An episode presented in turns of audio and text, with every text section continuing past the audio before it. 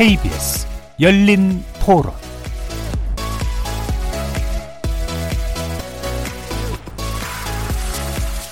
안녕하십니까. KBS 열린 토론 정준희입니다.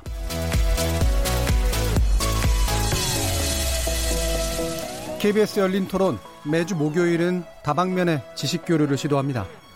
여러 분야의 전문가를 모시고 입장의 차이보다는 전문 분야에 따른 다양한 시각, 접근법을 교차시켜 보죠. 이름하여 지극 지적 호기심에 목마른 사람들을 위한 전방위 토크, 줄여서 지목전 토크. 오늘은 광복절의 의미를 되새길 수 있는 두 가지 주제를 통해서 다양한 지식과 의견 나눠보겠습니다. 74번째 광복절이죠. 특히 올해는 3.1운동 그리고 임시정부 수립 100주년을 기념하는 어느 때보다도 중요한 해이기도 한데요. 지금 나라 안팎으로 여러 힘든 상황들이 펼쳐지고 있는데 100년 전 우리 선조들의 숭고한 정신, 희생, 더욱 가슴 깊이 새기라는 그런 역사의 충고처럼 느껴지기도 합니다. 한일 관계가 어느 때 봐도 힘든 시기를 맞고 있지만 과거를 딛고 미래로 가기 위한 또 한 번의 광복절 하루가 지나가고 있습니다. 오늘 지목전 토크는 해방 후 74년이 흘렀지만 아직도 청산되지 않은 우리 안의 친일 잔재를 되짚어보고요. 28년째 지구상에서 가장 긴 시위라는 또 하나의 역사를 만들어가고 있는 수요 집회와 평화의 소녀상에 대해 다양한 얘기 나눠보겠습니다. KBS 열린 토론은 여러분들과 함께 만듭니다. 청취자들도 지목전 토크 함께 하시면서 오늘 주제에 관련해 다양한 의견 보내주시기 바랍니다. 토론에 참여하실 수 있는 방법 안내해 드릴 텐데요. 문자로 참여하실 분은 샵9730 누르시고 의견 남겨주시면 됩니다. 단문은 50원, 장문은 100원의 정보 이용료가 붙습니다. KBS 모바일 콩, 트위터 계정 KBS 오픈을 통해서는 무료로 참여하실 수 있습니다. 청취자 여러분이 KBS 열린 토론의 주인공입니다. 청취자 여러분의 열띤 참여 부탁드리겠습니다. KBS 열린 토론 지금부터 출발하겠습니다. 살아 있습니다. 토론이 살아 있습니다. 살아있는 토론, KBS 열린 토론. 토론은 라디오가 진짜입니다. 진짜 토론, KBS 열린 토론.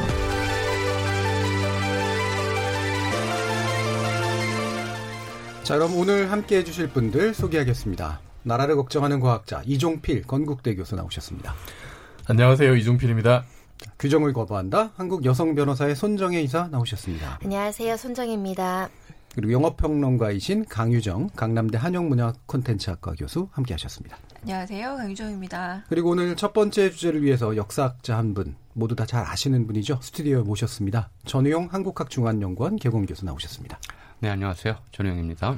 자, 이렇게 법률 전문가, 물리학자, 영화평론가, 그리고 오늘은 역사학자까지 각기 다른 전공과 개성을 가진 네 분의 출연자와 함께 만들어가는 지적 호기심에 목마른 사람들을 위한 전방위 토크, 줄여서 지목전 토크. 지금 유튜브에 들어가셔서 KBS 일라디오 또는 KBS 열린 토론을 검색하시면 바로 저희들이 토론하는 모습 영상으로도 보실 수 있습니다. 구독 눌러주시고요. 의견도 남겨주십시오. 저희 열린 토론은 매일 새벽 1시에 재방송되고요. 팟캐스트로도 들으실 수 있습니다. 자, 이렇게 함께 할 방법까지 안내해 드렸고, 지목전 토크, 출연자의 픽 지금부터 시작해 보겠습니다. KBS 열린 토론.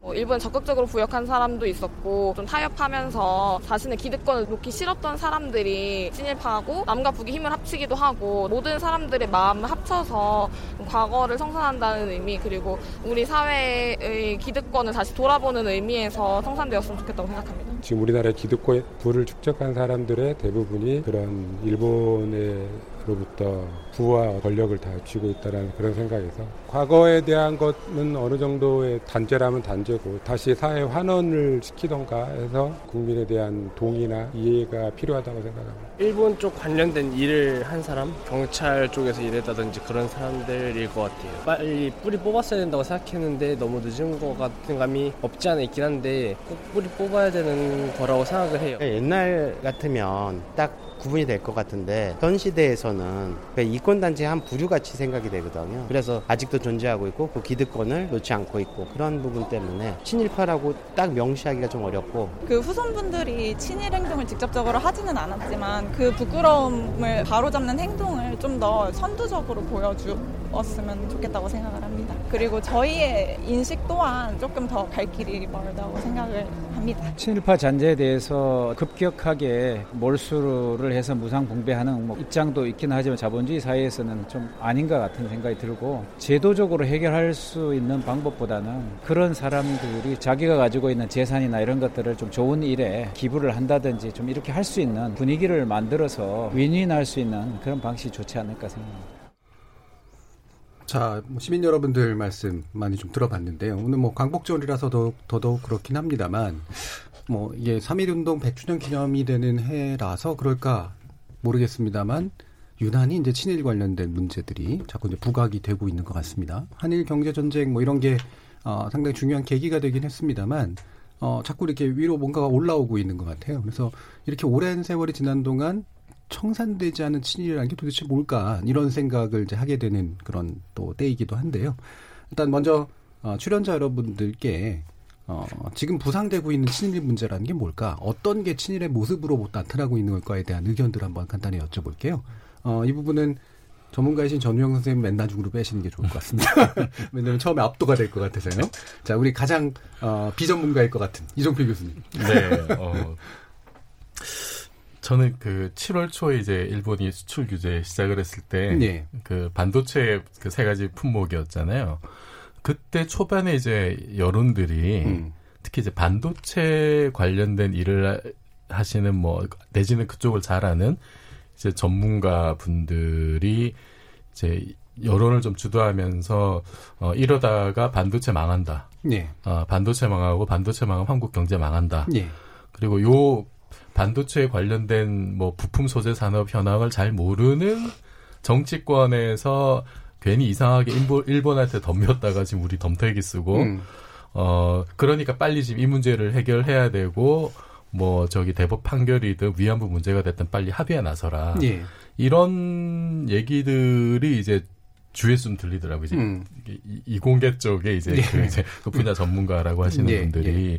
어, 언론을 통해서든 음. 뭐 이제 뭐 SNS를 통해서 이런 모습이 많이 보여가지고 저는 아 이런 게 좀 어떻게 보면 뭐 옛날에 뭐 친일하거나 이런 건 아닌데 그것이 네. 지금 이제 극복되지 않은 모습이 네. 이런 식으로도 드러날 수 있겠구나. 음. 이게 사실은 저는 그렇게 생각하거든요. 이게 반도체 산업도 중요하고 경제도 중요한데 이게 강제징용 판결 같은 경우에는 그 침략의 정당성에 대한 문제잖아요. 그렇죠. 네. 우리 주권에 대한 문제고 어 그런 데 대한 좀 생각들 이런 게 좀 그 어떤 공유라든지 공감이라든지 음. 이런 게 좀 너무 이제 내가 잘 아는 분야에 이제 매몰돼서 좀 예. 이제 그런 것들이 잘 토론이 안 되고 그런 게 아닌가 하는 느낌이 받았고 좀 그런 이제 그 분야 전문가들은 또 자기 자기 쪽에만 이렇게 너무 빠져가지고 예. 좀 그런 경우들이 있는데 아.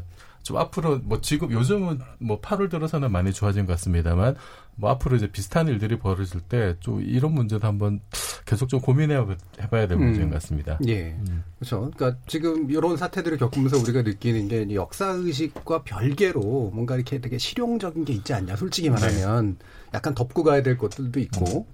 솔직히 가서 외교적 합의를 해라라는 얘기는 가서 좀 굴복하라는 얘기잖아요. 그, 실제 인정하지 빨리 풀라는 네, 건. 그거 네. 뭐 인정해 준게 대수, 대수냐 뭐 그렇죠. 이런 네. 뉘앙스로 대놓고 말씀은 안 하시는데 예, 예. 그거보다는 아니 뭐 반도체 만드는 게 더 중요한 게 아니냐라는 음. 뭐 이제 그게 단순히 두 가지를 놓고 이제 그냥 뭐 어떤 가치를 따지는 비교의 문제가 음. 될수 있는지 예. 결국 우리가 이렇게 경제 발전하고 뭐 반도체 1등이 되자는 궁극적인 이유가 음. 뭐냐. 우리가 주권 국가로서 당당하게 살자고 음. 하는 게 궁극적인 목표인데 그게 좀 본말이 전도된 게 아닌가 하는 생각이 음. 개인적으로 좀 들었습니다. 예. 체질이라는 게 사실 실용주의라는 이름으로 많이 계속 오래 살아 네. 남은 측면이 음. 있죠. 예. 그게 이제 옛날에 사실 뭐 이제 식민지 근대화론이 그 그거랑 음. 사실 또 연결이 좀 되는 부분 있잖아요. 예, 예. 네. 예.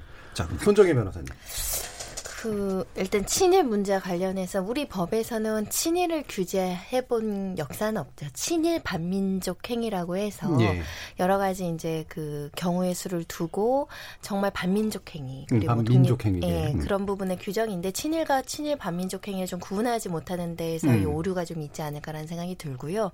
이 근래 제가 느끼는 것은 생각보다 국내에서도 지금 일본 내에서 뭐 일부 뭐 DH 사태나 비롯해서 예. 혐한 발언 발언, 굉장히 역사를 왜곡하는 발언 이런 음. 것들 지나치게 넘쳐나고 있는 것을 굉장히 많이 듣게 돼서 음. 국민들이 많이 분노하고 있는데 그런 목소리가 국내에서 들려오고 있어서 예. 우리 사회에서 이 문제는 객관화시켜서 하나의 어떤 정립된 사실관계를 우리가 인식하고 있다라는 전제로 저희가 친일 문제라든가 여러 가지 문제를 어, 토론해왔다고 생각했는데. 음. 이건 다양성이라고 해석될 수 없는 문제인데도 불구하고 우리 역사와 다른 목소리가 국내에서 너무 많이 나오는 게 좀 충격적이었고요. 예. 뭐 대표적으로 지금 반일 종족주의 음. 관련된 음. 책 같은 경우도 조국 교수가 이렇게 책 들고 나오면서 좀 이슈도 되고 방송에서 달아서 이슈도 됐는데 어, 이런 부분을 또 지지하시는 분들이 많고 현재 그 책이 베스트셀러로 올라와 있더라고요. 예. 그런 현상이 뭘까 고민하고 있습니다. 음. 그렇죠. 그러니까 이런 현상이 왜 나올까 라는 궁금증이 사실 드는 게 더 만드는 것 같긴 해요. 이게 사실 배경에는 좀 정치적인 측면들도 되게 깔려 있고, 예, 뭐 어떤 진영 논리가 이제 친일과 함께 결합되어 있는 측면들도 좀 결합되어 있는 것 같고 그렇습니다. 그, 그 부분 뒤에서 좀 더 얘기 나눠보고 우리 강혜정 평론가님 교수님. 글쎄 저는 한동안은 일본이라는 나라에 대해서 한국인들은 특히 한국민들은 거의 무관심하지 않았나라는 생각이 들어요. 어, 이를테면 거의 베스트셀러를 보자면 대개의 일본 작가 책들이었고요. 예. 그러니까 훨씬 더 세련된 경, 경수필이라도 어, light novel이라고도 불렀어요. 좀 음. 가벼운 소설도 많았고 그리고 뭐 하루키에 대한 뭐 인기야 말할 것도 없었고요. 그리고 여러 부분에서 뭐 한류가 훨씬 더 좀 강력해졌다는 좀 자신감도 있었고 음.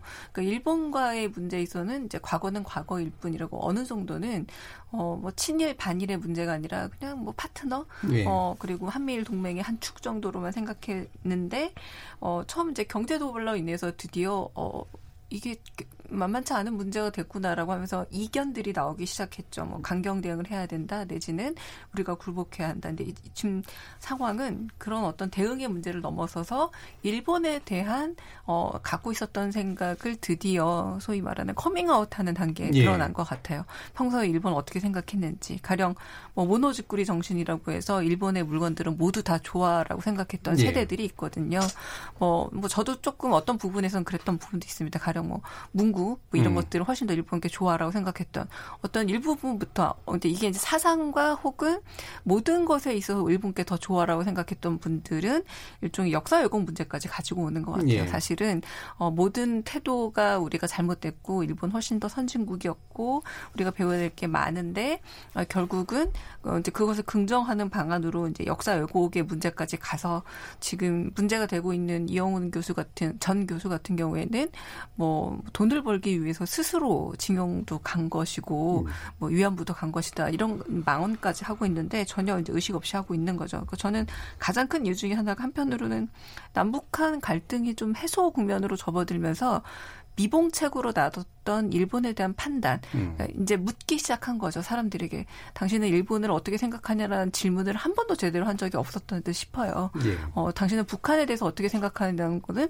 계속 물었죠. 계속 음. 물었는데 드디어 묻기 시작했고 거기에 대해서 굉장히 당당하게 나는 어, 친일이 아니라 부일 여전히 일본에 붙는 게 훨씬 더 낫다고 생각합니다라고 말씀하는 분들이 게다가 지식인이 많다라는 게 좀 굉장히 좀 충격적인 상태가 아닌가라는 생각이 음. 좀 듭니다. 한편으로는 이제 뭐 미래지향적인 관점에서 어, 문화적으로 그냥 뭐 같이 향유할 수 있는 어떤 대상 이런 거에 대한 생각도 있었던 것 같고 또 한편 이제 일본이 가지고 있는 사실 장점들이 충분히 있는데 우리가 반일이라는 이름으로 그냥 그것도 부정해 버리는 척했던 거 이런 게 또 드러나는 것도 있는 것 같고 어 그다음에 지금 어, 일본에 대해서 가지고 있는 확고한 태도. 사실 우리는 다 같이 뭐 일본에 별로 안 좋아할 거야 이렇게 생각을 했던 게 어, 되게 적극적인 목소리로 네. 이제 드러나기 시작한 측면도 있고 커밍아웃이라는 표현도 쓰셨네요. 자 그러면 전우영 교수님. 어, 친일파라는 말이 만들어질 당시에 어감, 어이하고 지금 쓰는 친일파라는 단어의 어감, 어이가 음. 많이 달라졌어요. 예. 그 달라진 걸 인식하지 못하기 때문에 음. 지금 친일파를 어떻게 정의할 것인가 가지고 많이들 이제 헷갈려 하시는 것 같아요. 국제관계에서 친이라는 글자를 처음 쓴 사람은 이제 중국의 황준헌이라고 예. 유명하죠. 음. 조선 책략 쓴 사람. 음. 어, 이 사람이 당시 조선의 생존을 위한 외교 전략으로 제시한 게 친중국, 결일본, 연미국이었어요. 음. 여기에서 연이라고 하는 것은 연합 정도 개념이에요. 예.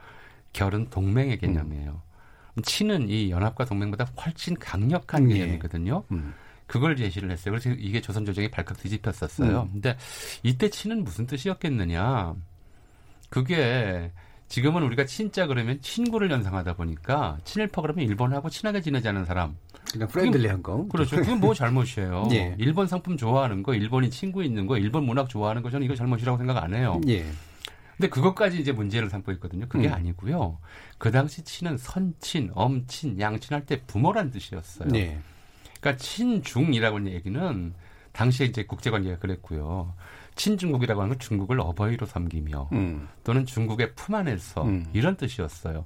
일본이 이 말을 그대로 따다가 갑신정변 이후에 한국 조선의 정치 세력을 친청파와 친일파로 구분하면서 친일파라는 말을 처음 이제 사료상에 예. 나와요. 음.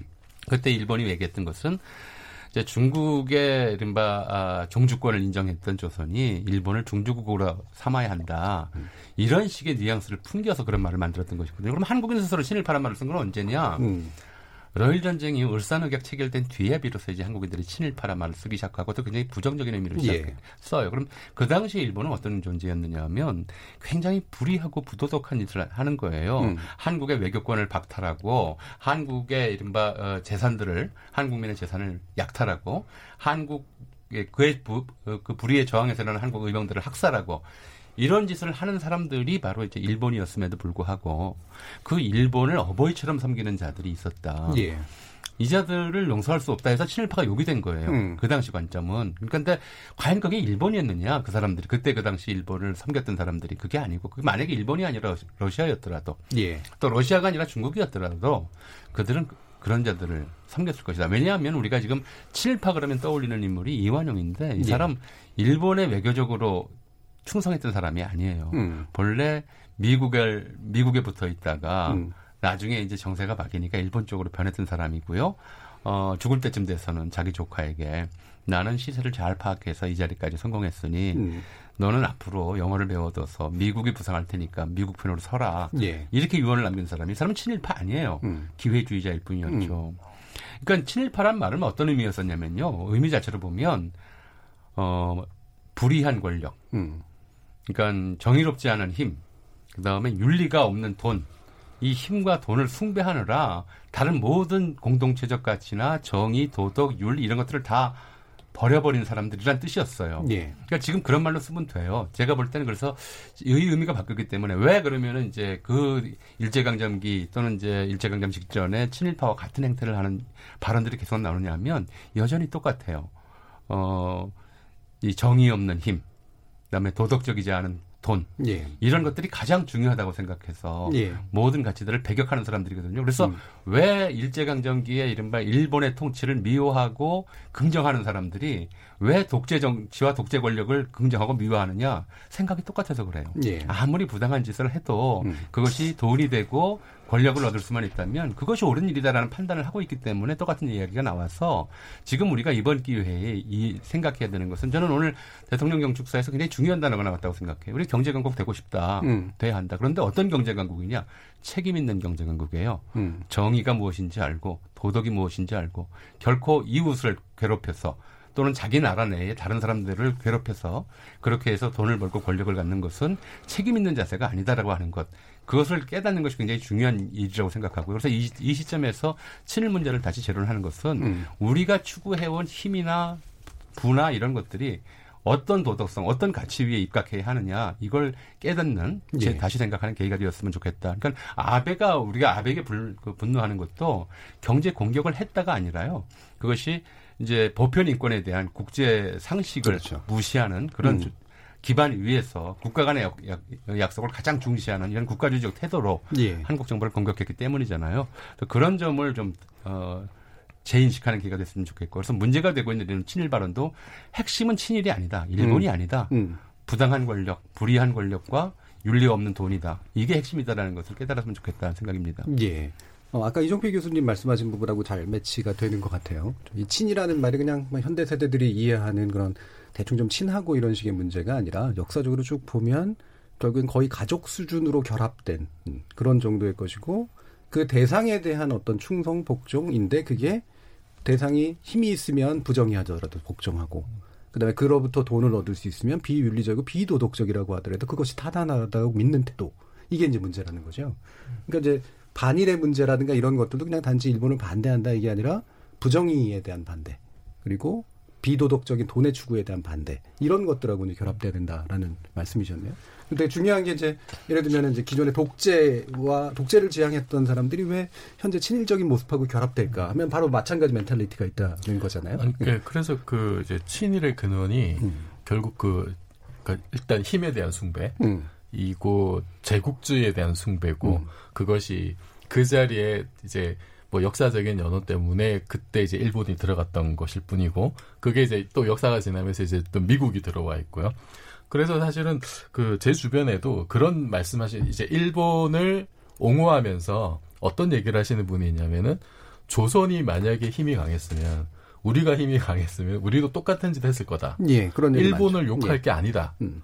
아, 뭐 우리가 더 악랄했을 거다 보이지 이런 식으로 옹호를 단지 힘이 없었을 뿐이다. 예. 그렇죠. 네. 그러니까 이게 뭐 미국이나 일본을 뭐 이렇게 뭐라고 할 처지가 아니다라고 하는 말씀을 하시는 지식인들도 꽤 계시더라고요. 네.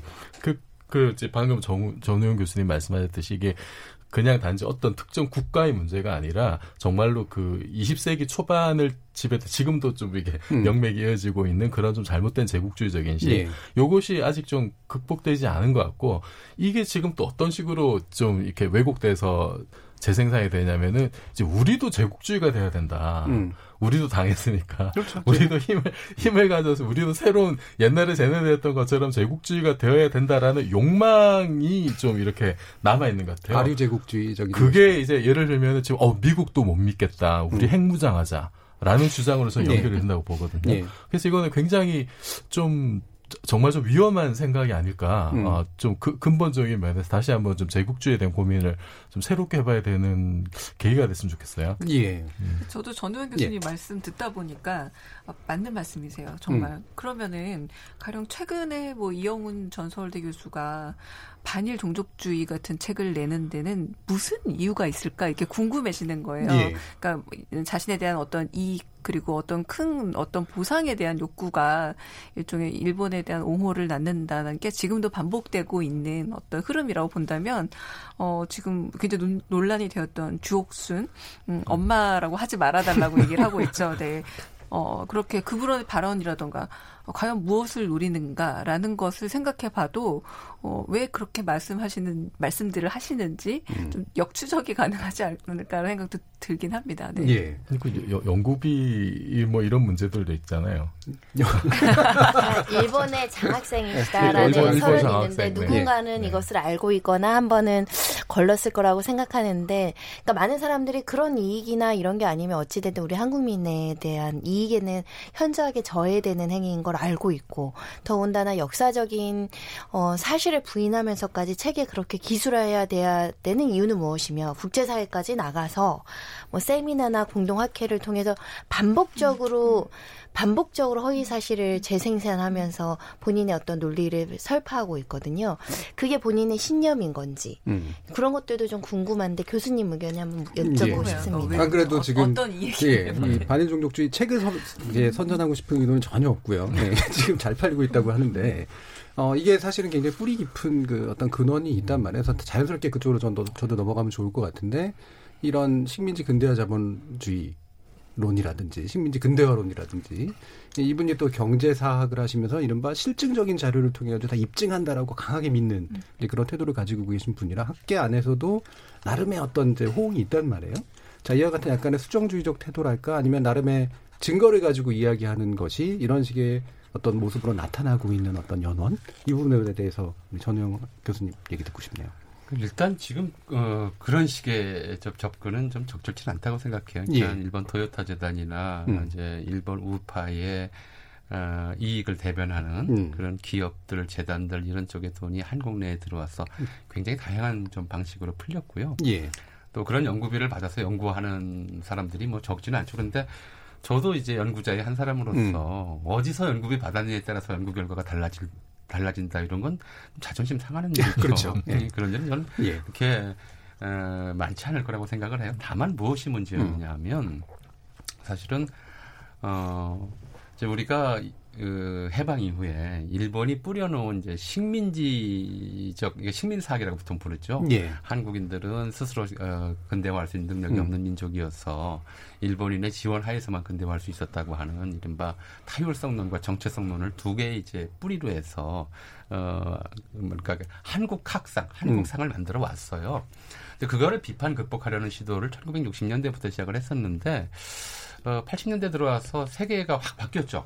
일단 어, 소련 동구 사회주의, 현실 사회주의가 몰락했고 또 이제 그 이른바 어, 제국주의가 만들어온 자본주의 체제의 위기라고 하는 것이 다른 방향으로 극복되면서 신자유주의가 하나의 풍조로 나오기 예. 시작했는데 저는 이게 참 철학적인 문제라고 생각해요. 이분들은 이제 인간의 어, 인간은 이렇게 정의를 하거든요.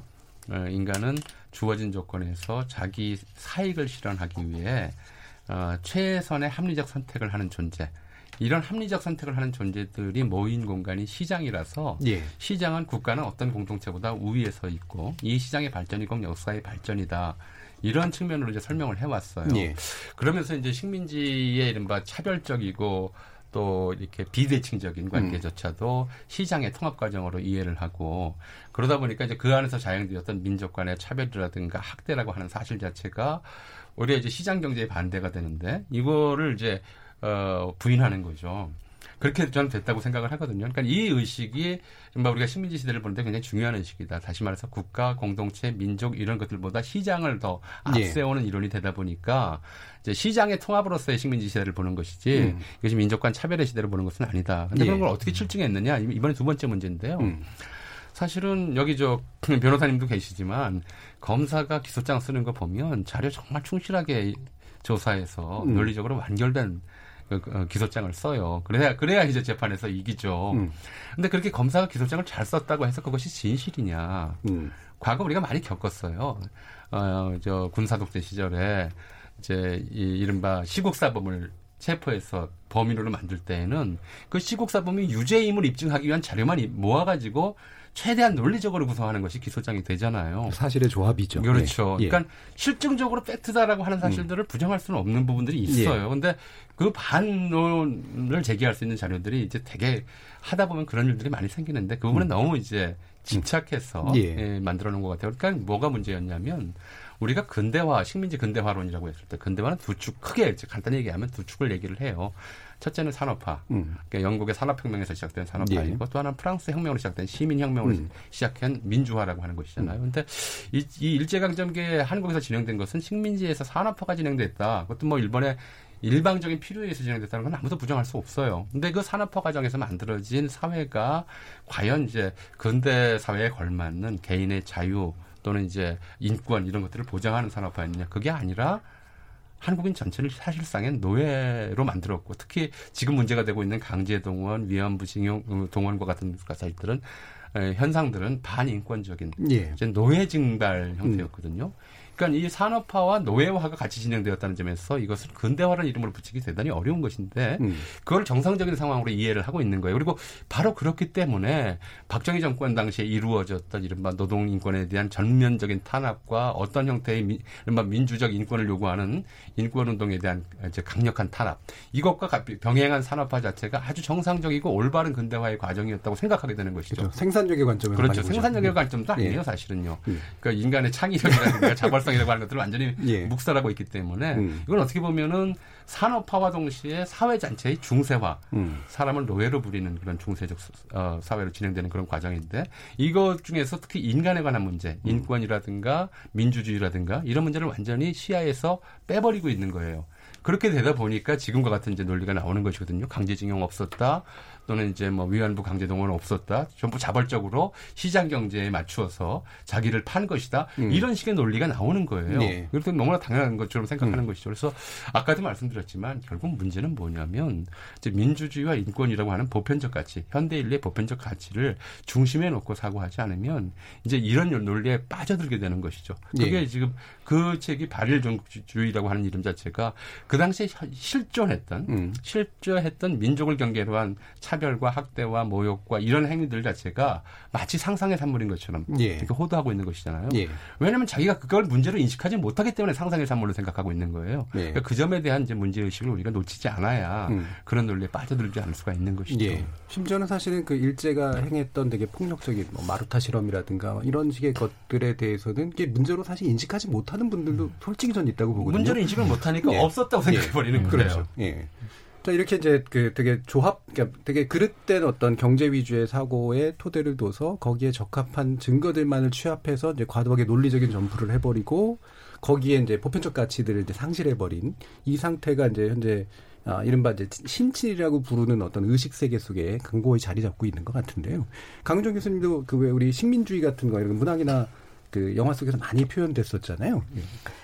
굉장히 하나의 흐름을 음. 뭐 가지고 있기도 하고요. 아마 친일 인명 사전을 뒤져보면 어, 가장 익숙하신 분들은 아마 문인들이 더 많지 않을까라는 음. 생각이 듭니다. 뭐 어떤 전, 정치인들보다 왜냐하면 또 글이 가진 힘이 있었기 때문에 글을 통해서 시민들을 약간 그 고무시키고 한편으로는 어, 좀 전쟁에 좀 출병시키기 위한 격려의 글도 상당히 네. 많은 있, 있잖아요. 근데 그 저는 지금도 근데 전용 교수님 말씀을 들어도 조금은 납득이 저로서는 안 가는 음. 겁니다. 아무리 그렇다고 할 지연정 음. 신자유주의 안에서 모든 게 돈의 문제로 해결된다고 할 지연정 지금 이 상황에서 어떻게 그렇게 일본은 모든 것이 옳고 음. 어, 우리가 전부 잘못했다라는 논지가 나오는지는 제 머리로는 여전히 잘 이해는 안 가, 납득이 잘 안 가요. 납득이 예. 안 가는데 저는 그런 생각이 듭니다. 그렇다면 어, 1900 이제 30년대 말 정도, 그러니까 이를테면 이제 윤동주 시인이 어, 세상을 거의 떠나기 직전이 거의 이제 해방 직전에 돌아가셨잖아요.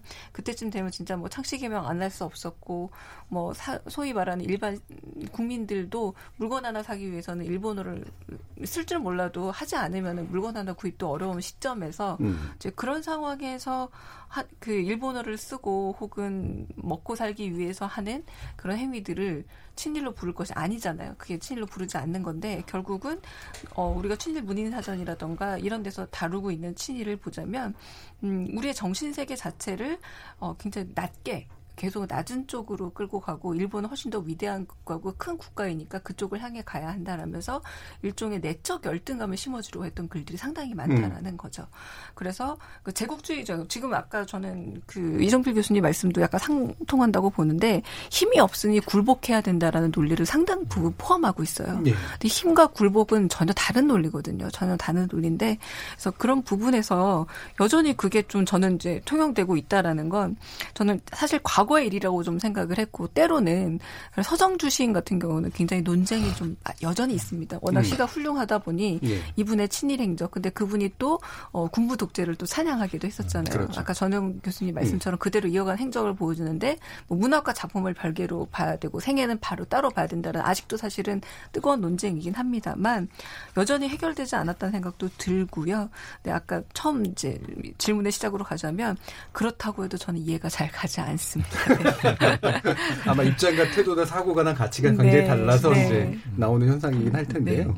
네. 음, 우리 선정희 변호사님 보시기에 그러니까 이게 이제 아까 이제 물론 전우영 교수님이 얘기는 하셨지만 이제 친이라고 하는 걸 너무 이제 낮게 해석하다 보면 그냥 대충 친한 거 이런 거를 되게 이제 그 부정하게 되고 예를 들면 뭐 일본 상품 쓰는 것에 대해서 우리가 일본 불매 운동을 벌이고는 있지만 일본에 대해서 나름대로 문화적으로 뭐 괜찮다라고 생각하는 그런 태도조차도 이제 막 되게 이제 현재 또 배격하게 되는 그런 문제도 있는데 현재의 상황에서 이런 이제 뭐 친일이 예전에 우리가 친북이라는 표현이라든가 친중, 친미 이런 것들을 되게 부정적이고 경멸적인 용어로 이제 사용해서 패를 나누기 위한 것처럼 쓰이게 되는 그리고 그것이 정치적 효과를 갖는 거 이런 거 부정적인 측면들이 사실 좀 있잖아요. 어떻게 생각하세요? 그러니까 친일과 관련해서 친일을 제 나름대로 음. 규정을 한다면 우리가 불법적인 식민지 시비에서 피해를 입은 게 역사적인 사실로 재, 정립이 된 부분들이 있죠.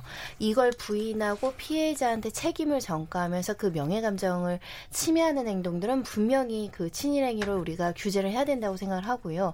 그래서 지금 정치권에서 심상정 의원인가 이걸 뭐 특별법으로 세우자 이런 이야기가 나오고 있는 것처럼 우리가 역사에 대해서는 그러니까 뭐 노, 논쟁이 있을 수 있는 역사는 네. 제외하지만 이런 실질 실존하는 피해자가 있는 역사적 사실까지 부인하면서 그 피해자에게 책임을 전가하거나 또는 그 규명에 대해서 다른 정의관념을 대입해서 마치 이것이 다른 것처럼 이렇게 해석되는 행동은 우리 공동체를 훼손하는 행동이기 때문에 이거는 저는 위법행위라고 생각하거든요. 음. 그 이영훈 전 서울대 교수의 사건도 위법해 보이는데 이게 논란이 되고 이것을 찬양하고 베스트셀러가 되는 우리 사회 현상이 이해가 안 갈 정도이고요.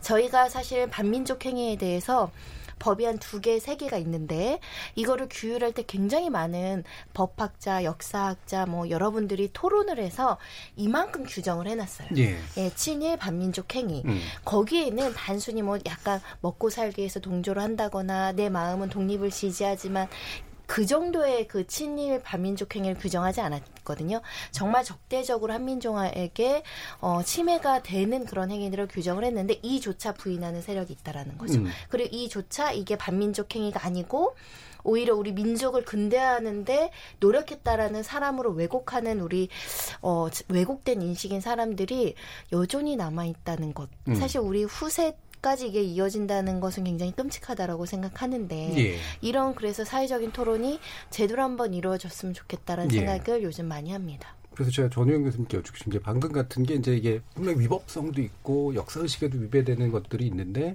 정치하고 결합되면서 이게 진영이 돼버리면서 사실은 이상한 싸움이 되는 거 경우들도 종종 있단 말이에요. 이 어떻게 좀 해결돼야 될까요? 지금 강 교장, 어, 강 교수님이 조금 전에 말씀하셨는데 예. 잘 이해가 안 된다. 예. 사실은 일제강점기의 친일 반민족 행위는 그 자체가 갖는 개인적 이익이 있었어요. 예. 예를 들어 어, 송병준이라는 사람은 사실은 그야말로 한 무일푼이었거든요. 음. 무일푼이었는데 일본에 적극 협력한 대가로 1910년대 중반쯤 되면은 조선인 중에서 어, 서열 10위 안에 드는 음. 부자가 돼요. 네. 그런 실질적인 경제적인 이익이 있어서 해왔거든요. 음. 근데 지금 이제 지금에 와서 친일반을 하는 사람들이 무슨 경제적 이익이 있길래 그런 짓을 음. 하겠느냐. 지금 이게 누구나 갖는 의문이잖아요. 그때야 그렇게 해서 실질적으로 일본의 도움을 받았는데 지금이야 뭐 받는다고 한들 그게 얼마나 되겠어요. 그런데 왜 그럴 거냐. 저는 그게 지금 말씀드렸듯이 일종의 이제 어 정체성, 음. 정체성의 연속성이라고 생각을 해요. 그러니까 아, 아까 말씀드렸듯이 과, 왜 친일 과거 친일파들에 대해서 심정적 동일성을 갖느냐 하면 그들이 노, 그 상황에 놓여 있어도 자기도 똑같이 할 것이라고 하는 것을 예. 본인이 알기 때문이에요. 예. 바로 그게 알기 때문에 나는 이완용처럼 살래 안중근처럼 살래 음. 이렇게 물었을 때 나 안중근처럼 살기 싫어 이완용처럼 사는 게 얼마나 좋아 근데 사실은 신자유주의가 만들어낸 한국 자본주의가 발전해 가, 가, 오는 과정에서 만들어낸 오히려 표준적인 인간형이 이완형 형이 돼버렸어요. 그러니까 예를 들어 서점에 가보세요. 반일 종족주의가 지금 뭐 베스트셀러라고 분개하시는 분들이 있는데 자기개발사 가서 보시면요 코너 가 보시면 거기 자기개발사에서 가르쳐 주는 게 전부 이완형처럼 살라고 가르쳐요. 예. 그죠? 무슨 뭐 정인이 뭐니 안 따져요. 음. 스펙 쌓아라, 인맥 따져라, 기회를 음. 잘 봐라. 이거 정말 잘하는 사람이 이완용이거든요. 예. 그렇게 보고 살았기 때문에 거기에 친연성을 갖는 거예요. 그래서 이제 일제강점기가 이게 한국 근대화에 굉장히 좋은 시기였다고 생각하는 것은 박정희 시기가 가장 한국 사회에서 발전한 시기였다고 생각하는 것과 똑같은 사고방식이에요. 예. 이것이 이른바 보편인권, 민주주의가 얼마나 훼손됐는지 사람들이 어떻게 억울하게 죽었는지 이런 거는 전혀 문제, 문제 삼지 않고 이게 박정희 때문에 가능했다는 증거도 없음에도 불구하고 이게 박정희 때문에 우리 경제가 이만큼 성장했다.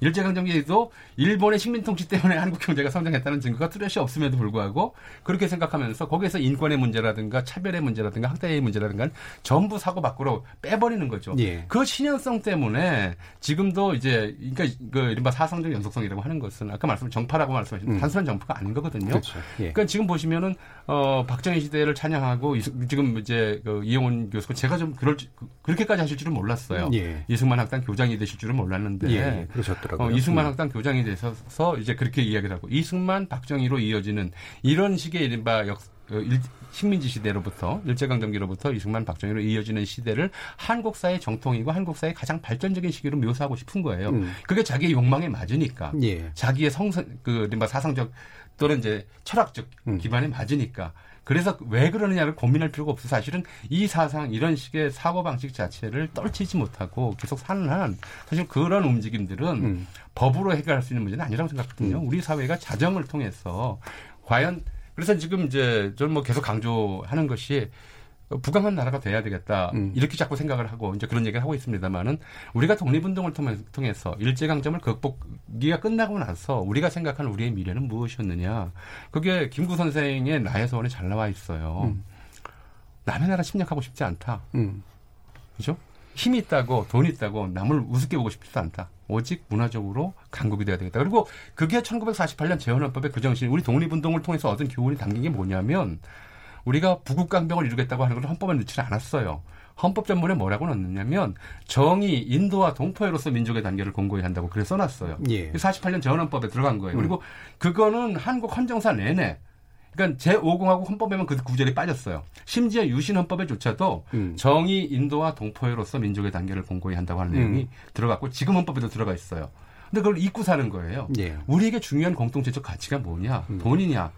힘이냐? 그것이 아니고 정의와 인도다라는 거잖아요. 음. 그리고 그 그것을 이제 견제하는 것이 부강해지더라도 책임 있는 부강, 책임 있는 경제 강국 이런 얘기를 할 수가 있게 되는 것이거든요. 근데 그걸 잊어버리고 사는 사람들이 정의와 인도의 개념을 역사 속에서 찾지도 못하고 자기 생활 속에서도 깊이 자리 잡 뿌리 내리지 못한 사람들이 이제 부잡 부박하게 예. 부박하게 돈과 힘에만 이제 음. 몰입하는 것인데 그것을 우리가 공동체적인 자정을 통해서 음. 예, 우린 사회 내부의 자정을 통해서 극복할 수 있으면 극복하게 된다면 이런 식의 좀, 어, 좀 가벼운 이야기들 음. 너무 이제 어, 뭐 자기 비하적인, 음. 자기 모멸적인 이야기들도 좀 극복해 나갈 수 있지 않을까 싶습니다. 예.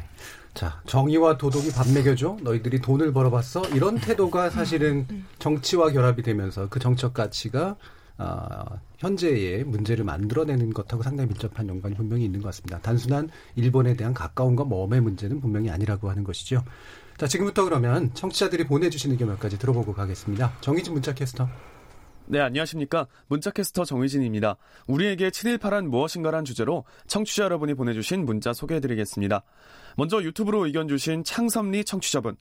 한국에서 존재하는 친일 중에 가장 위험한 친일이 바로 정치 친일입니다. 정치 친일이 많을수록 우리나라에 가장 위험한 것입니다. 이것이 가장 위험한 한국의 친일입니다. 끝으로 전우영 교수님 존경합니다 해주셨고요. 유튜브로 의견 주신 나대로님. 전우영 교수님 말씀 듣고 보니 원래 친일파의 의미가 지금의 우리가 분노하는 자들을 정확하게 정의해주고 있네요. 부정의에 대한 반대, 부도덕에 대한 반대, 정말 맞는 말씀입니다. 전우영 교수님 설명 들으니 소름 돋습니다. 콩 아이디 9555님, 친일 청산 많이들 얘기하지만 깊은 고민은 담겨 있지 않아 아쉽습니다. 얕은 친일 청산보다 깊은 친일 청산이 되었으면 합니다. 도둑도 나쁘지만 집을 지키지 않은 주인은 주인도 잘못을 반성해야 합니다. 현재의 세태들을 보면서 우리나라 국민의 시민의식을 보다 더 함양시켜야 한다고 생각합니다. 유튜브로 의견 주신 데빌 가브리엘 청취자분. 아직까지 친일의 잔재를 고민하고 있게 만든 원인은 이승만 대통령 시절에 제대로 일제청산을 못했기 때문입니다. 유튜브로 의견 주신 역사를 잊으면 미래가 없다님. 오늘날의 신친일파도 결국은 자신의 이익을 위해 움직이는 사람들이라고 봅니다. 콩 아이디 베리머치님. 역사를 비난만 하면 안 된다고 봅니다. 중요한 것은 앞으로는 이런 일이 발생하지 않도록 우리나라의 경쟁력을 더더욱 길러야 된다고 봅니다. 유튜브로 현석원님. 기회주의라는 측면에서는 친미나 친중, 친일이 다르지 않다는 논리를 펴는 사람들이 있는데 일본은 경우가 다릅니다. 일본 제국주의는 한국을 36년간 학살했고 이 나라를 초토화시킨 경우죠. 전범국가 독일과 일본이 다른 점은 독일은 사죄했고 지금도 진행형이고 철저하게 전범들 색출하고 처단했다는 점. 그래서 독일은 국제사회에서 신뢰받는 나라라는 걸 일본은 잊지 말아야 합니다라고 보내주셨네요. 네, KBS 열린 토론. 지금 방송을 듣고 계신 청취자 모두가 시민 농객입니다. 문자는 샵 9730번으로 참여하실 수 있고요. 단문은 50원, 장문은 100원의 정보 이용료가 붙습니다. KBS 콩, 트위터 계정 KBS 오픈을 통해서도 무료로 참여하실 수 있습니다. 청취자 여러분들의 날카로운 시선과 의견 기다립니다. 지금까지 문자캐스터 정희진이었습니다. 청취자들의 직접 참여로 이루어지는 KBS 열린 토론 의견을 받아봤습니다. 아, 나, 나누고 싶은 말씀은 굉장히 많은데 또 두 번째 또 초대 손님이 오셔가지고 아쉽지만 전우영 교수님은 여기서 보내드려야 될 것 같네요. 오늘 정말 좋은 말씀 감사드립니다. 네, 감사합니다. 자, 해방 후 74년이 흘렀지만 아직도 우리 안에 남아있는 친일의 잔재, 우리 사회와 정치권의 이념 논쟁에 불을 지피고 있습니다. 하지만 오늘 대통령의 축사처럼 아무도 흔들 수 없는 대한민국을 위해 친일 잔재 청산 정확히 말하면 우리 가치의 재정립을 위한 노력이 절실해 보입니다. 여러분들께서는 KBS 열린 토론과 함께하고 계십니다.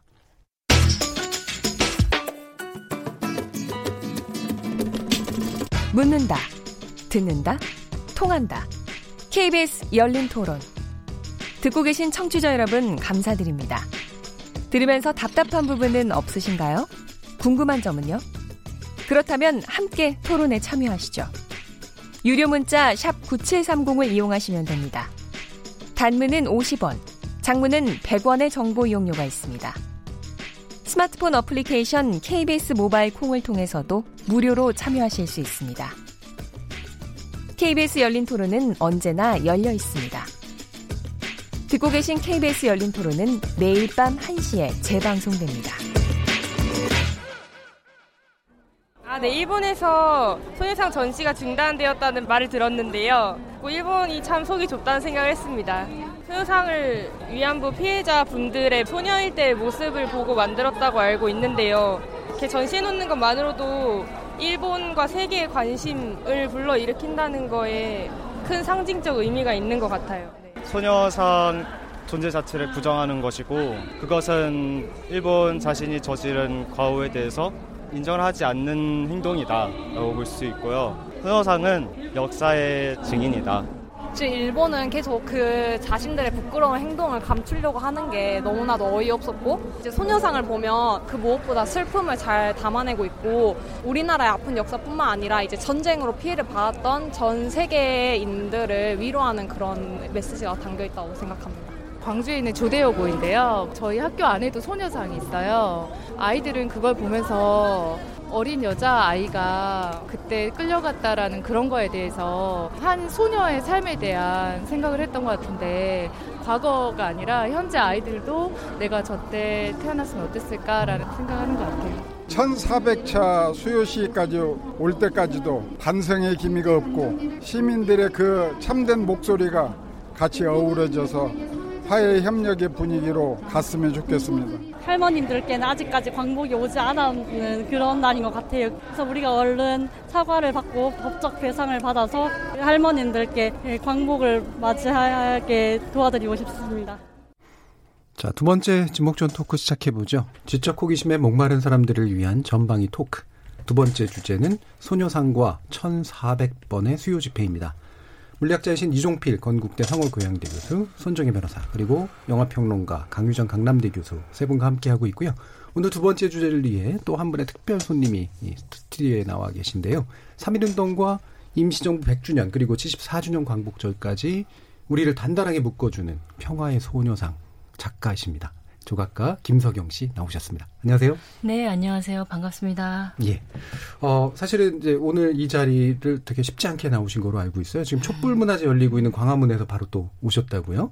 예, 이게 중간을 자리를 뜨셨다고 그러는데 어떻게 뭐 어떤 일이었는지 현장 분위기도 좀 전해 주시죠. 예, 원래는 소녀상과 함께 광화문 집회에 참여하려고 했는데 예. 교통편이 안 좋아서 소녀상을 그쪽 어, 거기까지 갈 수가 없었어요. 음. 그래서 저 어, 저와 남편이자 평화의 소녀상 조각가인 김은성 작가랑 예. 함께 무대에서 짤막한 음. 어, 나고야 에 있었던 이야기를 해드리고 예. 왔죠. 아 그러셨군요. 네. 그 나고야에서 있었던 이야기 네. 어떤 이야기였죠? 어 나고야 나고야에 어, 어 그러니까 말하자면 한국의 광주 비엔날레처럼 그렇죠. 네, 그런 예. 전시였거든요. 예. 근데 예. 어 아이치현에서 하는 음. 어, 트리비엔날레라는 전시에서 예. 초대를 받아서 전시를 하게 됐습니다. 근데 그 전시 어, 잡, 그러니까 트리비엔날레 속에 어, 표현의 부자유전이라는 표현의 부자유전. 네, 음. 그 전시가 초대를 받은 거예요. 음. 근데 거기에 어, 그 전시에는 소녀상만 있는 것이 아니라 어, 천황 반대에 대한 음. 이야기, 예. 그리고 야스쿠니 신사 반대에 대한 이야기, 헌법 음. 구조를 지키자는 이야기, 음. 이런 이야기들이 함께 전시되었거든요. 음. 근데 어 이틀 이틀이 되는 날, 음. 네 시장이 와서 어 문제 제기를 하고 그 다음에 중단이 되어 된 거죠. 3일 만에. 소녀상 전시가 중단이 그렇죠. 된 거죠. 그러니까 네. 표현의 부자유 전 자체가, 자체가. 음. 예, 거기에 있는 모든 자화 음. 작품이 보여질 수 없게끔 음. 가림하게 가려졌어요. 예, 3일 만에. 음, 상당히 불편했던 것 같아요. 일본의 주류 정치 세력이나 뭐 지자체나 이런 데들이. 글쎄 말이에요. 그러니까 그 저희 평화의 소녀상이 네. 많은 분들이 와서 보셨어요. 음. 그러면서 어 여기까지 와셔서 고맙다고 말씀해 주셨고요. 그리고 보니까 본인이 본인들이 알았던 소녀상이 아니었다. 음. 어, 반일의 상징인 소녀상을 어, 보러 왔는데, 어, 이건 그런 내용이 없더라. 음. 그러면서 너무 고맙다라는 말씀을 많이 하셨거든요. 그래서 이튿날부터 많은, 더 많은 사람들이 소녀상을 보러 왔고, 3일째 되는 날은 소녀상 철거가 불안해서 음. 많은 사람들이 줄을 서서 봤어요. 그래서, 어, 사실은 일본의 많은 성숙된, 음. 그, 그 시민분들의 뭐랄까 평화에 대한 의지들을 많이 느끼고 교감하고 왔습니다. 예. 음.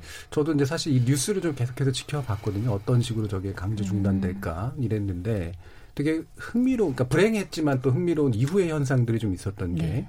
외려 그 탄압이 확산에 되게 계기가 된다고 할까요? 네. 그래서 심지어는 스스로 소녀상 되기라는 운동이 이제 지금 벌어지고 네. 있다고 네. 하는데 어떤 내용인가요? 뭐 이탈리아에서 어떤 조각가가 먼저 네. 시작을 하셨다고 하더라고요. 그러면서 지금 우리나라에도 오늘도 많은 분들이 광화문에서 그리고 또 곳곳에서 의자 두 개를 놓고요. 그 옆에 앉아서 내가 소녀상이 된 것처럼 그렇게 앉아서 시위 그러니까 시위 그러니까 시위라는 표현보다는 퍼포먼스 네, 거죠. 퍼포먼스를 하고 예. 하는 그런 모습이에요. 그래서 음. 전 세계적으로 쿠바 뭐 여러 나라에서 지금 진행하고 있다고 예, 저 페이스북을 통해서 봤습니다. 예. 음. 저는 참 되게 상징적인 의미가 있었던 것 같아요. 그러니까 소녀상 그냥 찍어서 나르는 그런 식의 것이 아니라 스스로가 소녀상이 네. 되는 네. 모습을 보여준다라고 사실 그 이전에도 예. 이제 그런 퍼포먼스를 예. 하시는 일본 분도 계셨고요. 음. 그 세계 여러 곳곳에서 그런 퍼포먼스를 하셨어요. 그 어떤 일본 분은 일본 기모노를 입고 음. 또 온몸에다가 동치를 한 예. 모습으로 시위를 하셨거든요. 음. 아, 이런 퍼포먼스를 하셨어요. 음.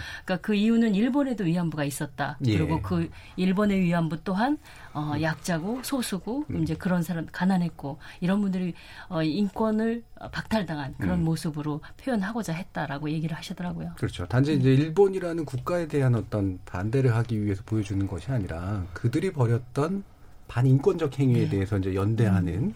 이제 그런 건데 이거에 또 굉장히 중요한 게 바로 오늘 주제에 또 해당하는 이제 수요 집회잖아요. 네. 저도 이렇게 긴 시간 했다는 건 알았지만 한 번도 빠지지 않고 1,400번, 그 28년인데 이렇게 하기가 정말 쉽지 않았을 것 같은데 이게 어떻게 진행이 됩니까? 아, 일단 1991년에 예. 김학순 할머님께서 나는 일본군 위안부였다라고 음. 그 증언을 해주셨어요. 그랬죠. 예. 음, 만약에 제가 그런 일을 당했더라면 나는 어, 저는 감히 못했을 텐데 어, 그분으로 인해서 이제 많은 분들이 미투 운동을 그때 시작을 하신 음. 거죠. 나도 일본군 위안부였다라. 라고 음. 그러면서 1992년에 1월 8일부터 수요 집회를 진행하게 됐어요. 그래서 많은 분들이 처음에는 238분이 아니었는데 점차 많아져서 지금은 240분이 되셨어요. 살아 계신 분은 20분밖에 안 되지만 그러면서 진짜로 비가 오나 눈이 오나 계속 그 자리를 지켜주셨거든요. 근데 음, 그 할머님들의 역사 속에는 그러니까 수많은 활동가분들도 함께 있었기 예. 때문에 그분들도 많이 그 기억해 줬으면 하는 마음이 갑자기 듭니다. 예. 어, 갑자기 산으로 갔네요. 그, 그 저도 사실 그 앞에 지나다니면서 지키기 위해서 이렇게 있는 학생들이라든가 네. 계속 그 자리를 이렇게 돌아가면서 지켜주는 분들 모습 보고 되게 좀 울컥한 마음 네. 같은 게 좀 들었었거든요. 손정희 변호사님도 그 이 관련된 사실 좀 아시죠? 어제도 음. 있었고 그 러니까 늘 음. 있는 것 같던데, 그러니까 뭐 네. 수요일만 이런 네. 게 아니라 가, 집회는 수요일이고. 예. 예. 그래서 그 연대 의식이 굉장히 강하다 그런 느낌이 제가 많이 들었었고요. 그래서 의외로 사람들이 이 작은 어떻게 보면 조각상이잖아요. 여기에 굉장히 상징성을 부여하면서 우리의 어떤 공동체적인 연대 의식을 갖고 있구나 이런 생각도 했고 이게 이제 국내에서만이 아니라 요번에는 외국에서도 연대에서 세계 각지에서 일어났다라고 하더라고요. 있고요. 한 12개국 37개 도시에서 연대 시위가 이제 진행됐다라는 소식까지 들어서 우리 국내에서 이런 노력들이 세계로 전파되고 이게 더 세계적으로 연대되는데 말씀하신 것처럼 우리 할머님들 활동가분들이 굉장히 노력하셨구나. 91년부터면 이게 사실은 자그만치 지금 횟수로만 어마어마한 시간들이거든요. 네. 그래서 감사하다는 말씀 드리고 싶었습니다. 예. 네. 사실 김학순 할머니의 그 어떤 공개라는 게 엄청나게 용기 있는 결 단이었는데 저도 사실 그때가 이제 대학생 때였는데 신문에서 그 사실을 접하고 상당한 충격을 받았는데 그 전에는 약간 이상한 소설이나 이런 데를 통해서 약간 상업화된 이야기로 접했었던 거였었거든요. 그러니까 이게 근데 그때 제가 이제 접했던 그 사실이 아직도 28년 동안 진행됐다는 사실 이게 참 엄청난 일인 것 같습니다. 음, 기가 막힌 예, 일이죠. 아직까지도 예. 수요 집회를 하고 있다는 자체도 그러니까요. 기가 막힌 일인 예, 것 같아요. 예. 예. 그래서 그 수요 집회를 하시는 음, 분들의 주장이 사실 있잖아요. 네. 예. 어, 그뭐 배상, 네, 사죄, 법, 예, 네. 법적 배상, 공개적인 사죄, 그리고 교육을 하라. 음. 그리고 어, 박물관이나 이런 거 지, 어서 기, 기림을 하라. 뭐 음. 이런 내용이거든요. 그렇죠. 네. 28년 동안 진행됐다는 건 이게 안 지켜졌다는 거잖아요. 네. 오히려 소녀상을 철거하는 그러니까. 합의를 음. 지금 한국과 일본이 지난 정권에서 했다 안 했다 그런 논란으로 사실은 위안부 할머님들이 굉장히 분노해서 음. 여러 가지 비판적인 의견들도 많이 내서 배상은 뭐 한일 재단 이랬지만 거부하셨죠. 사죄 없다라고 진정한 사죄 받지 못했다라고 하죠. 일본 내에서 교육 거의 오히려 더 우경화되고 있기 때문에 음. 이런 수십 년 동안의 노력이 결과가 맺혀지지 않는 부분은 오히려 우리 국민들로서는 더 공분할 수 없는 음. 상황이죠. 그래도 어제 보니까 일본에서도 연대 시위가 진행됐다고 하던데요. 일본에서 굉장히 많은 분들이 참여를 하고 계시고요. 오사카, 나고야, 일본 전역 11개 도시에서 그 강복절을 전후해서 계속되고 있고 그 일본의 대학 대학원생들이 위안부 인식에 대해서 여론조사를 한 것도 공개를 했는데 아까 말한 교육하라 이런 거 있잖아요. 음. 이게 이루어지지 않는다는 걸 증명하는 것이 충분히 사과했다가 45% 그리고 음. 한국 정부의 대응이 반일 반일 감정을 부채질한다는 시각이 78%. 그러니까 일본 내 아직은 많은 사람들이 이 소녀상의 상징성이나 이런 것들을 음.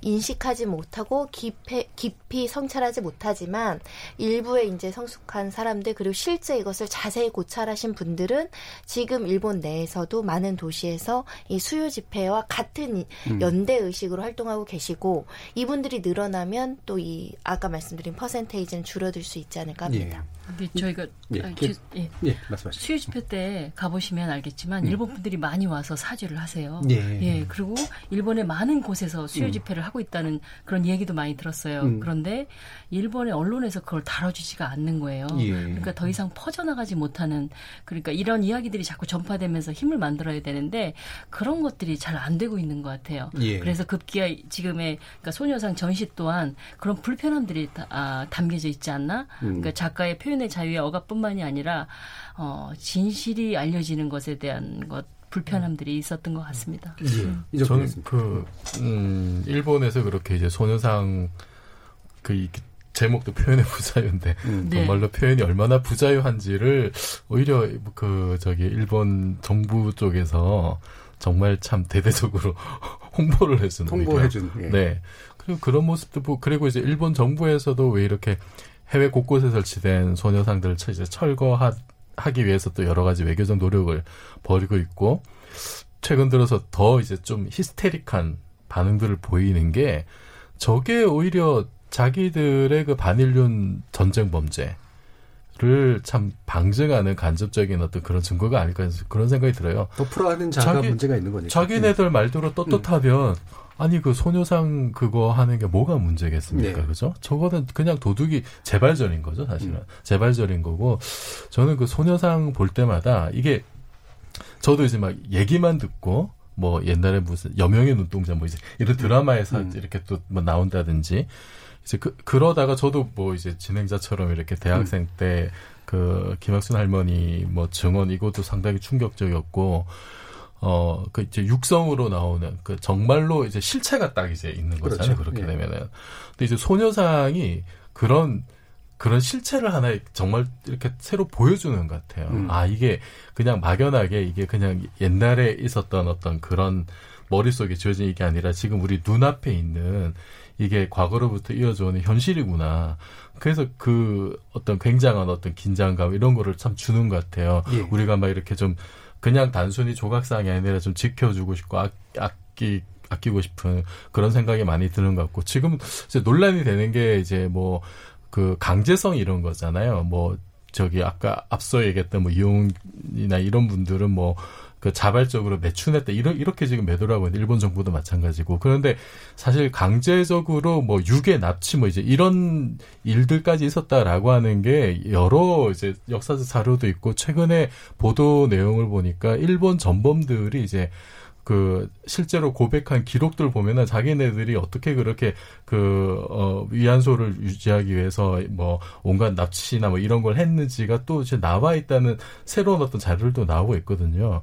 그래서 이런 거를 좀 좀 더 우리가 풍부하게 여기저기 좀 널리 알리고 어, 좀 그런 노력들 앞으로도 계속 했으면 좋겠습니다. 예. 음. 그리고 실제로 그 김복동 할머니의 생을 다룬 네. 영화가 지금 개봉됐고 네. 상당히 주목받고 있는 것 같아요. 강희정 교수님. 네. 그 김복동 할머니 다큐멘터리도 있지만 아까 저는 이 작가님 말씀에 상당히 동의하는 게 음. 어, 교육을 하기 위해서는 사실을 알려야 되는데 지금 계속 일본 정부에서 하고 있는 건데 은폐 은닉이거든요.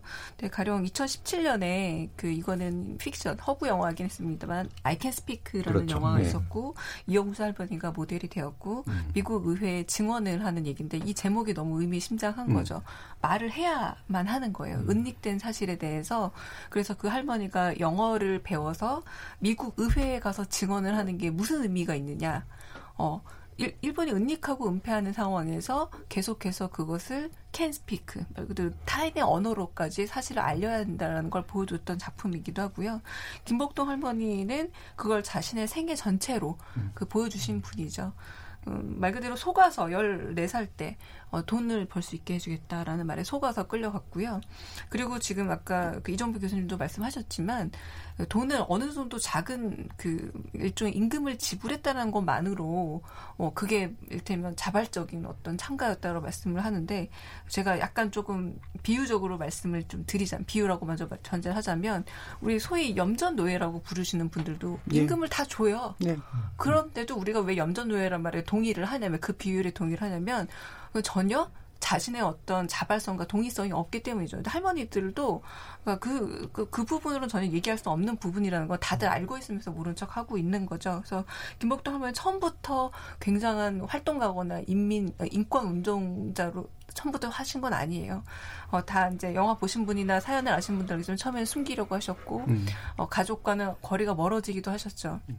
근데 안타까운 건 이 김복동 할머니의 생애가 어, 지금 현존에 계시는 스무 분의 생애와 거의 닮아 있고 예. 이미 세상을 떠나신 분의 생활, 삶과도 거의 다르지 않다는 겁니다. 안타까운 건 왜 이렇게 이 피해자의 삶이라는 건 비슷하게 이렇게 음. 가야 하는가라는 생각이 정말 들게 되고 또 심지어 2019년 1월 28일 세상을 떠나셨거든요. 근데 음. 지금 20분 남으셨는데 배상과 사죄 문제에 대해서 일본의 태도는 어, 곧 돌아가시겠다라는 음. 그런 계산이 너무 눈에 보이고 있잖아요. 그렇죠. 그렇다면 뭐. 음. 말 그대로 이 I can speak라는 말 자체로 계속해서 말을 남기고 다른 언어를 통해서라도 남겨야 되고 이 저는 아까 그 1,400번의 수요 집회 상시성이 매우 중요한 것 같아요. 언제나 수요 수요일이면 그곳에서 집회가 있다라는 이 상시성은 어, 할머님들의 어, 지금 참여 그리고 다른 분들의 참여로도 이루어지고 저는 어, 꼭그 만약에 세상을 떠나신다고 하더라도 횟수가 뭐 멈추지는 않을 운동이 돼야 되지 않을까라는 생각이 그렇죠. 듭니다. 그러니까 은폐된 것을 사실로 계속 만들어주고 확인하기 위해서는 이렇게 증언해 주시는 분들, 그다음에 기억하는 방법, 영화라든가 문학이라든가 그다음에 실체성은 그 자체가 실체는 아니지만 사실은 이 소녀상이라고 하는 그 상이 가지는 의미가 또 굉장히 큰 것 같아요. 확실히 이게 국면을 약간 다르게 만들어준 그런 힘이 좀 있다라고 느끼는데 이 소녀상이 할머니상이 될 뻔했다 뭐 이런 얘기도 들었어요. 음. 예. 원래 이제 평화 비에서 예. 이제 조형물을 만들겠다는 의지로 이제 어, 상상을 했었는데 음. 할머님들이 그 자리에 계셨잖아요. 음. 그리고 20년간 투쟁을 해 오셨잖아요. 그래서 투쟁하는 할머님, 뭐 의연한 할머님 이런 것을 상상하다가 어, 그 할머님들이 피해받았던 그 시절을 표현하는 게 제일 좋겠다는 생각이 들었고 사실은 그 할머님들을 보면서 어, 소녀가 보였어요, 사실은. 그래서 소녀를 할머님 대신 의자에 앉도록 해서 어, 아이디어를 내게 됐고 그게 이제 지금의 소녀상으로 발전하게 된 것입니다. 예. 음, 두 번째 이야기 진행하는 동안 또 우리 청취자들 의견도 일부 몇개 네. 들어보는 게 좋을 것 같아서요. 어, 정희진 문자캐스터 다시 한번 불러보겠습니다. 네, 문자캐스터 정희진입니다. 소녀상과 1,400번의 수요 집회에 대해 청취자 여러분이 보내주신 문자 소개해드리겠습니다. 콩 아이디 500일의 썸머님.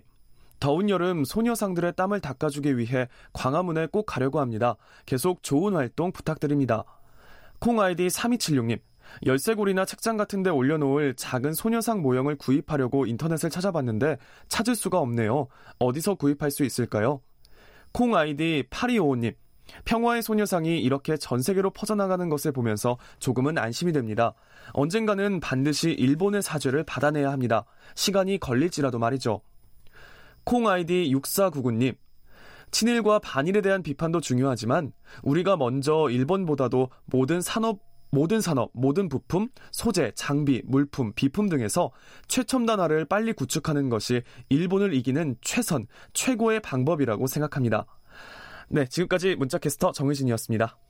예, 이렇게 그 의견도 보면 소녀상 모형 구입하고 싶다 이런 분들도 많이 있고 그래서 어, 일본 당사자에게는 불편하니까 없애고 싶은 이제 역사적 사실이고, 그 다음에 공감하고 싶어 하게 만들어주는 또 이게 상이기도 하고 되게 여러 가지 의미들이 있는 것 같아요. 그래서 실제로 저는 또 되게 상징적이었던 게 겨울에 이제 소녀상에게 양말을 신겨주고 목도리 둘러주고 이런 행위들이 나오게 되는 거. 이게 실제로 현실로서 공감하게 된다라는 거잖아요. 네. 그 만드시는 어떤 과정이나 의미 이런 게 어땠나요? 어, 그. 김서정 작가. 제작 기간 내내, 어, 무척 아프기도 했고요. 그리고 이 역사를 어떻게 알려내실까, 음. 알려낼 수 있을까를 제일 많이 고민했던 것 같아요.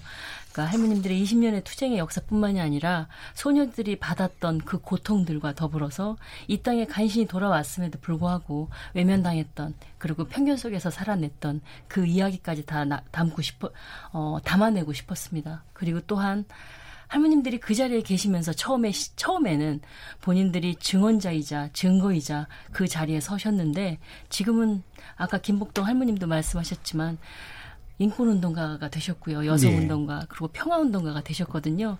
그래서 할머님들의 그런 염원 또한 담고 싶었어요.